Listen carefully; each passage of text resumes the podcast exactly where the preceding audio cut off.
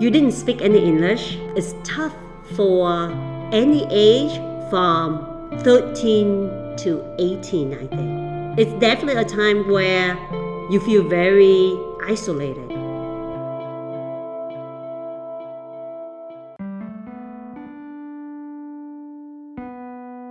You're listening to the podcast Stories of the Vietnamese Boat People.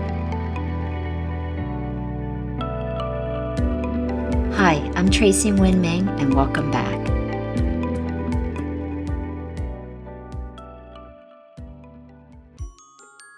In late January, a friend and I were roaming around Alphabet City of Manhattan. We happened to stumble upon an intimate chic restaurant called Van Da, located on 4th Street and Avenue B. Judging by its name, I thought this had to be a Vietnamese restaurant. As I sat down with the menu, my eyes and heart suddenly lit up.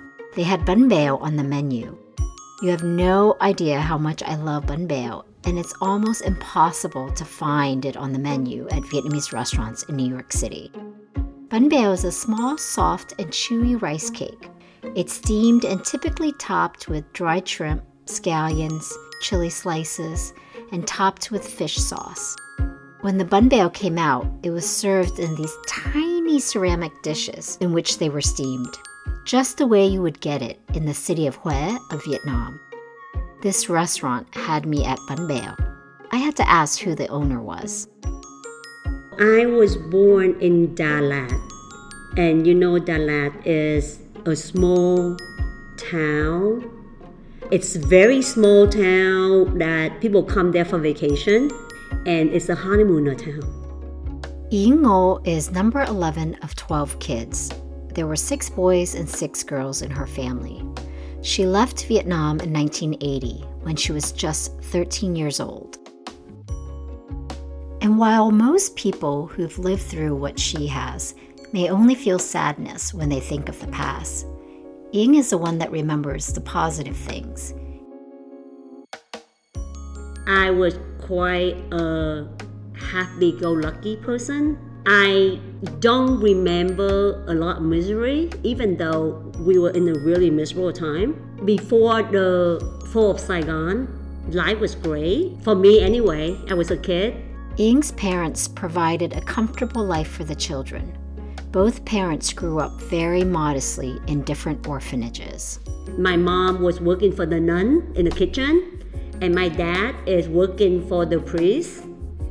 You know, take care of their horse, take care of the lawn. So they really do hard work. And they met and they fall in love and they have a family with nothing and they actually build everything on their own. So at the time I growing up, we have a bookstore and in Dalat and was quite popular. The, the crazy thing is my mom who is illiterate. She doesn't read, she doesn't write. Uh, she didn't get to go to school, but she's a business person. After the fall of Saigon, we moved to Hoc Mon. Hoc Mon is, I think, maybe 10 miles south of Saigon. So we're not in the city, but we're in the suburban. So we moved to Hoc Mon because my older sister become very successful businessman. And my family went all of us together. So we go there and we live with her. There was a lot of suffering after the communists come, but we wasn't affected for a few reasons. Yen's oldest sister had been married for several years before the fall of Saigon. Her sister didn't know it at the time, but her husband was the son of a young revolutionary leader who had fought next to Ho Chi Minh. He had died in the earlier years of the war. 30 years before, you know what I mean? And we didn't even know about it. I think he didn't even know about it because his mom kept it very quiet. So we were all shocked. So it wasn't something that we actually had that knowledge before basically we are untouchable. So we are just part of those few people that like lots of people who lose everything. You know, you know at that time we have ration, right? But we didn't have to do that. I asked Yen at that age if she understood that the country was about to change.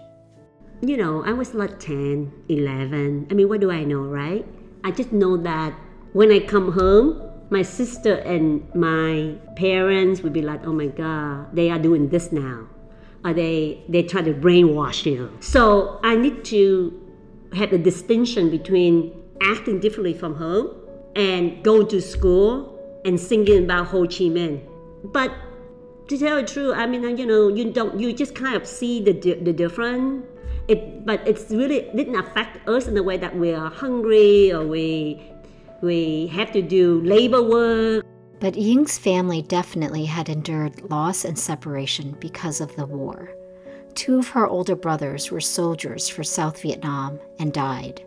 Two of her older sisters had left Vietnam right before the fall of Saigon. My family is interesting because even though my mom and dad are orphanage and they never go to school, they want to make sure that we all have an education. All of my siblings, except me, have go to school and excel in everything. You know, I don't know if you know, but in Vietnam, the grading system is never A, B, C, D. It's you either first of the class or you second or you last of the class. It's ranking. It's ranking. It's a terrible way because only three are knowledge. First, second, and third. If you eight, you're still not that great. If you are hundred, oh wait, my God, forget it, right? Well, my sibling, they all first or second. It's unbelievable. By the time I came out, like I say, I was quite, you know, happy-go-lucky. The best I did was like number eight. So anyway, because we are such high achiever, my sister didn't think there's a future for us in Vietnam she thought if we had stayed, we might be okay just because of her husband's influence. But the thing is, make us leave because you have no idea what's going to happen. It's always the unknown. It's always like what's going to happen. It's it's like so unstable. So my sister went to college, graduated first of her class, and she will study in pharmacist. And when she get out, she realized that the fertilizer industry in Vietnam is very poor. So she opened a factory that create all this fertilizer that are chemical. It's an instant hit. I remember there would be like the street full of trucks just waiting to get to get the products every day and we keep expanding and expanding. Yen and I discussed that perhaps one of the reasons why her sister's fertilizer business was so successful is because so much of Vietnam's land had been destroyed during the war. Prior to 1975, much of Vietnam's fertilizer was imported. But after the war, there was little importing and exporting. Vietnam was in desperate need of rebuilding its agriculture I don't know who started it. I cannot say it's her, I do not know. But she's definitely a pioneer. She's the one with the idea that we all should leave. She never know when they're gonna shut it uh, down. You know what I mean? So that's why she always had plan B, and leaving is plan B. So she did not want us to go by boat because one is the risk, two is illegal. So at that time, there are people who can leave legally. How can we do that legally, right? And you know, it was such a corrupt country at the time that as long as you have money, maybe something would work. Her husband helped. We find the right person to buy French citizenship. So I remember one day we all went to the French embassy and take pictures for our passport. All the kids and my parents. She said she spent almost all her fortune. And then one day I went to school and come home, and the house looked like someone dead. And I was like, what happened and what's going on? And it turned out that there was a leak, and someone else know. And that person also won money. Not only were their passports taken away, but Ying's sister had to also pay the government official in order to not have their family reported. She's, you know, always keep enough money just at the you know, backup. And it's enough for us to go as a boat person. And that's how we had to do it. So we decided that me and my three oldest brother go first. And we have to go, we have to stagger because we just want to make sure that we don't all die or we don't all get caught and go to prison and we don't have anyone from the outside to help us. So they decided to go like three, four different sections. And they thought the best is the youngest kids. Why? I think because the, the society doesn't miss the kids. They're gonna miss my sisters. It's only like, oh, they're not in school. Yen's sister and parents did not tell her that the plan was for her to flee the country by boat with her three brothers. Oh, Yen, get changed. We're going to go to this uh, town, and you know where there's an ocean, right? Vũng Tàu. For vacation. I'm like, on Wednesday? How about school tomorrow? They, oh, don't worry about it. And I'm like, oh, great. So we would go there and we stay with my cousin. And what happened is when we went there, the boat supposed to be the boat didn't happen. You know what? My sister is so brilliant and she gets scammed. Also, you know, it's very hard to not get scammed because it's a hush hush thing. Yeah, people were taking advantage. Yeah, I mean, you know, you hear from this person, you hear from this person, you know what I mean? And also, there's a close operation of a few people. But that did not discourage Yen's sister from trying again. And the third time, it was Nha Trang that worked. I remember getting awakened at like midnight and go on uh, Sitlo or whatever and get to the beach. And when we get there, do you know this big round bamboo basket? So we go in the basket and they close it and then they be on the top and they they bring us to a bigger boat. My young brother is six and my two older brother, one is like 18 and one is like 16. From the small bamboo boat, Yen and her brothers were transferred to a bigger boat, about 30 feet long, where there were also 18 other people already on board. From that boat, they went further into the sea and met up with two other boats. Then they all consolidated onto another boat. And the total is 50 people. The first week, of the trip, I remember very little bit because I was so motion sickness and all I did was just keep throw up and sleep. And I remember I sleep for three days in a row. I only get woken up because they need me to move over for someone to, you know what I mean? The reason you get sick is because the combination of smelling the gasoline because the engine is inside. Like the smoke is inside and you just breathe that in. And then the boat is so small, the motion is unbelievable. I remember like if I don't sleep, I would just throw up. And I don't even know how I throw up because I don't eat anything. Every morning, every day, they would let us go out so that way you can get some sun and some light. When it gets darker, we all go inside because they don't want us to be fall off. I think nobody know what the plan is. I think on the fourth or the fifth day, that's when we realized that we would not get picked up. And also, they ran out all the food. On the seventh day, there's a big storm. Everyone was panicking. It was raining and there was all the people in the boat, they lose their hope. There's no food, there's very little water, no one pick us up. Are we dying in the ocean? Are we trying to find our way back to Vietnam, which is not a chance that we'll make it back because we don't have enough gas. I only can read and see people's faces because sometimes you can't even hear anything. The ocean is very loud. But we spot a very big ship, and we haven't spot one for a long time.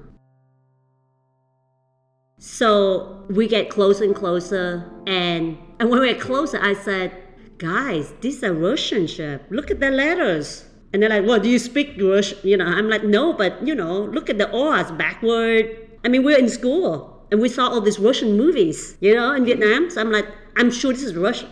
And they're like, it doesn't matter. We're just gonna die here. If they take us back, at least we'll be alive. There's a few leader in the boat. He said, listen guys, this is kind of our last chance. We are gonna go near the, the, the big ship and we're all gonna jump. We try to make people know that we jump and they would just have to help us. There's many people like, no way, I'm not jumping in this dark ocean. So when we get closer, and then everybody jump. Did you jump? Yes. I blank out of what happened. I think I'm so scared. I don't know what happened, but the next thing I know, I was on the ship. The crew on that ship reacted immediately and rescued all the refugees and brought them on board. Once they were on board, it was confirmed. They were on a Soviet Union ship. After the Vietnam War, the Soviet Union continued as one of Vietnam's strongest communist allies. Everyone was now scared that they would be brought back to Vietnam and imprisoned. And we surrounded with all these old people, and they're scientists, and they are doing research. And they were like, We're not bringing you back, don't worry.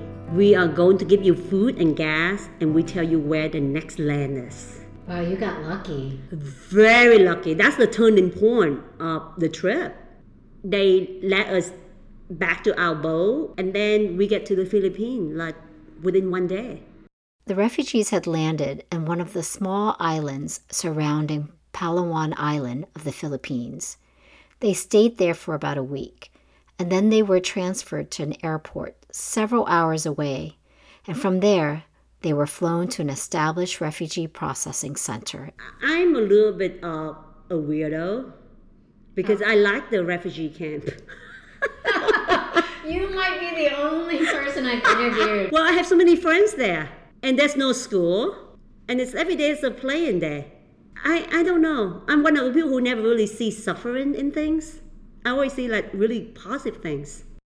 They waited eight months until finally their sisters who lived in Washington, D.C., were able to sponsor them to come to America. And when we get to America, the next day, my sister take us to the grocery store, and I was like, "Oh my god, no one steal anything! Look at all this food." it's orderly. Exactly. I saw newspaper. People just throw it on the porch. I'm like, "What? No one take it?" And my sister like, why do you always think about stealing?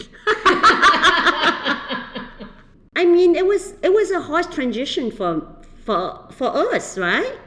You didn't speak any English. It's tough for any age from 13 to 18, I think. It's definitely a time where you feel very isolated. I remember learning English from the Brady Bunch, you know? I think I miss the people the most. I miss the friendship, the relationship. I, I miss the stableness. I feel so unstable. What am I going to do? All of us are in our, on our own, kind of. Right? We're all like young, we're all like in school. We don't have anyone like, this person to take care of me. You know? You still want someone to take care of you, you know? And my parents not with us. I'm with my three brothers. It's a very lonely time. You know, I just miss being loved. Well, you know, like how you get out of college, you're on your own. You're like, okay, I'm 21, my parents done, take care of me. I need to get a job. I need to find an apartment. But that's how I feel at 13. You don't have that stable environment. I just remember that I thought I have to become a loner because when you were in Vietnam, you have 12 kids, you have, you know, also in Vietnam, there's no privacy. There's no such thing as personal privacy. So you're always surrounded here. You are always alone. And you have to find that connection. It doesn't come naturally. So you like constantly finding a friend. And you know, think about too. I'm a girl with three boys. I can't like talk to them about things, especially Vietnamese too. We're not that open about things like that. You know, I I get kind of adopted by an American family in St. Louis. When I was in DC and during the summer, my sister doesn't know what to do with us. You know, there are four of us. One of Yen's sister, who was attending Catholic University, had a friend in college from St. Louis. That friend was going home for the summer and had eight other siblings. Her sisters suggested that Yen and her younger brother go live with them to help out around the house and also to learn English for the summer. So we went and stayed with the family. And it was it was good. And when I was there, I met a family just across the street. They she's an editor for a book publishing house and he is a professor for Washington U. She's also a professor part-time. So they're, you know, they're very educated and in awe of my experience. When I was ready to move back to DC, they said, Why don't you let us take care of you? So I was like, I don't know if I want to. Let me think about it. And you know, St. Louis is a little tougher. There's no Vietnamese. So I didn't know what to do because, you know, in one way, I'm like, I need to be with my family. In another way, I'm like, this is a big opportunity. So when I take care of you for three, four years, you know, I mean, it's huge. And they're going to put me in private school. And I mean, so my sister said, Yen, why don't you stay? Because Washington U is an amazing college and you can get in there for free because they're a professor. So I stayed there and then after school is done, I mean I could have stayed in Washington U to go to school there, but I really wanted to be with my family. So I left. So Yen moved back to the Washington, D.C. area, and she went to school at Loyola College in Baltimore, Maryland, to study engineering. By this time, the rest of Yen's family had come to America. My, my sister Helen, the older sister, it's tough for her to be so successful in your own country and come here and start again. She go into real estate. She's a broker. And she's like, Yen, you need to buy houses. So I was doing engineering and I was like, oh, in order to make more money to buy houses, I waitress at night. So I work five days an engineer, waitress five days at night. I think being alone with our parents, I do have this fear of not be able to take care of myself. So after I get all these houses, and I decided that actually it's not maybe not that hard to switch career because I really enjoy being the restaurant. Yen left her engineering job only after one year of practice. She decided to try something more in the restaurant industry. The restaurant where I was waitressing, I was asked to be a manager. And I thought, oh, I want to see what it's like. So that's how I learned the Russian business a little bit. I like the Russian business in a way that because it's, it's very nurturing, right? It's very Vietnamese. We are very nurturing people. And also it's had that energy of, you know, friendship and relationship. And so I feel quite complete. Where engineering, I by myself. After that experience, Yen moved to San Francisco for a year so I, I go from San Francisco, DC, Santa Fe, uh, Las Vegas, New York. I went into catering and it kind of fell in my lap in a way that I was here, I have a lot of friends, I cook for them, they bring, they bring their friends. So I have a lot of private parties and someone came and said, You should do it for a living, you're so good at it. And I'm like, No, no, no. And then someone said, Oh, I having a birthday party. Can you, you know, do it? I pay you. And I did, and it was so much fun. It's like your own party, but more stress because it had to be right. And people just love it, and I really like, like the rush. You know, it's like restaurant, but different. And so I decided that's what I want to do. I think I start one month, and by the third, fourth month, I already doing weddings. It was it was so it comes so fast and so easy. Um, I think I was just at the right place at the right time. In the beginning, I do a little of Asian thing. I don't think Vietnamese is a big draw just because even now Vietnamese is like mysterious for American, in New York. But you know, fish sauce is not like the best thing for wedding food. Yen's catering company is called Real Food Catering, and it has won numerous awards in the wedding industry. Her restaurant Van Da was opened in March 2019. So I decided I'm just going to rent a restaurant and just use it as a catering. So I thought, oh, I'm going to find this space. So I find this space and we're there for a few years.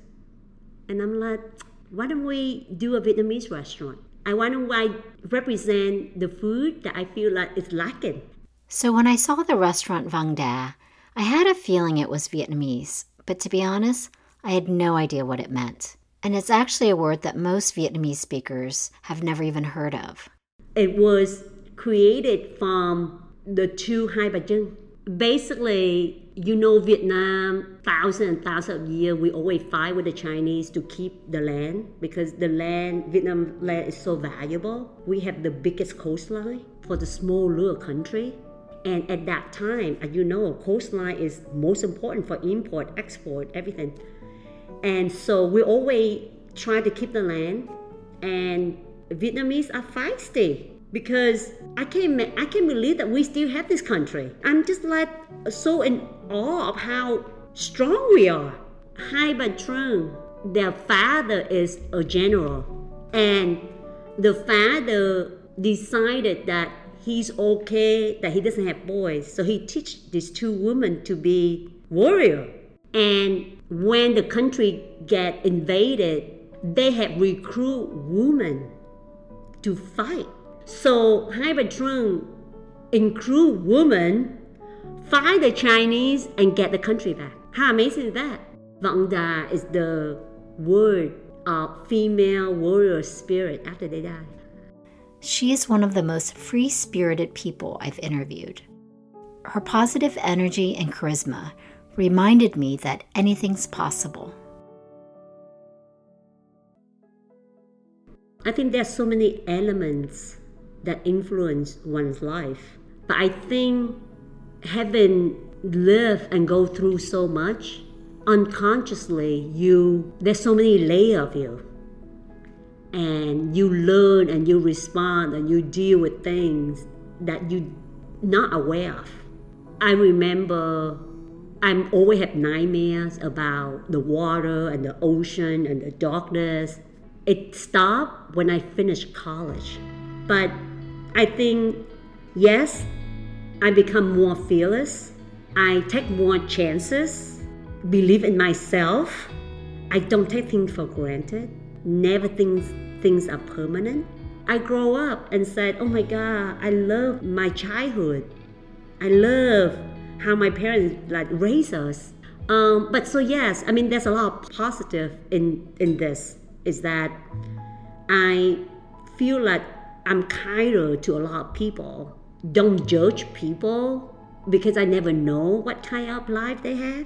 I think this experience made me really aware of who I am right now and what should I be thankful for and what do I need to do to help with people who are less fortunate.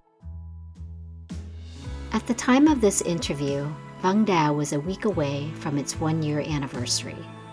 And almost overnight, the rapid spread of COVID 19 had the governor of New York urging people to work from home and stay at home. The restaurant industry and other small businesses were starting to feel the pain as more and more people began social distancing. Unemployment started to spread, schools began to close, and parents woke up not knowing how they would feed their families. A week after this interview, as I was browsing through my Instagram feeds, I stumbled across Van Da's latest post. Dear friends and neighbors, we hope everyone is safe during this strange and crazy time. We are thinking of you and would like to invite you to come pick up some complimentary food from us. Please send us a direct message so we know to expect you. Everyone, be safe. Together, we will prevail. Signed by Yen owner of Van Da. Her last few words in our interview repeated again in my head What do I need to do to help people who are less fortunate? And that's exactly what she did. If you'd like to connect with Yen, follow our Instagram or Facebook page at Vietnamese Boat People and look for details under episode 18. Until next time, stay home, stay safe, and stay resilient.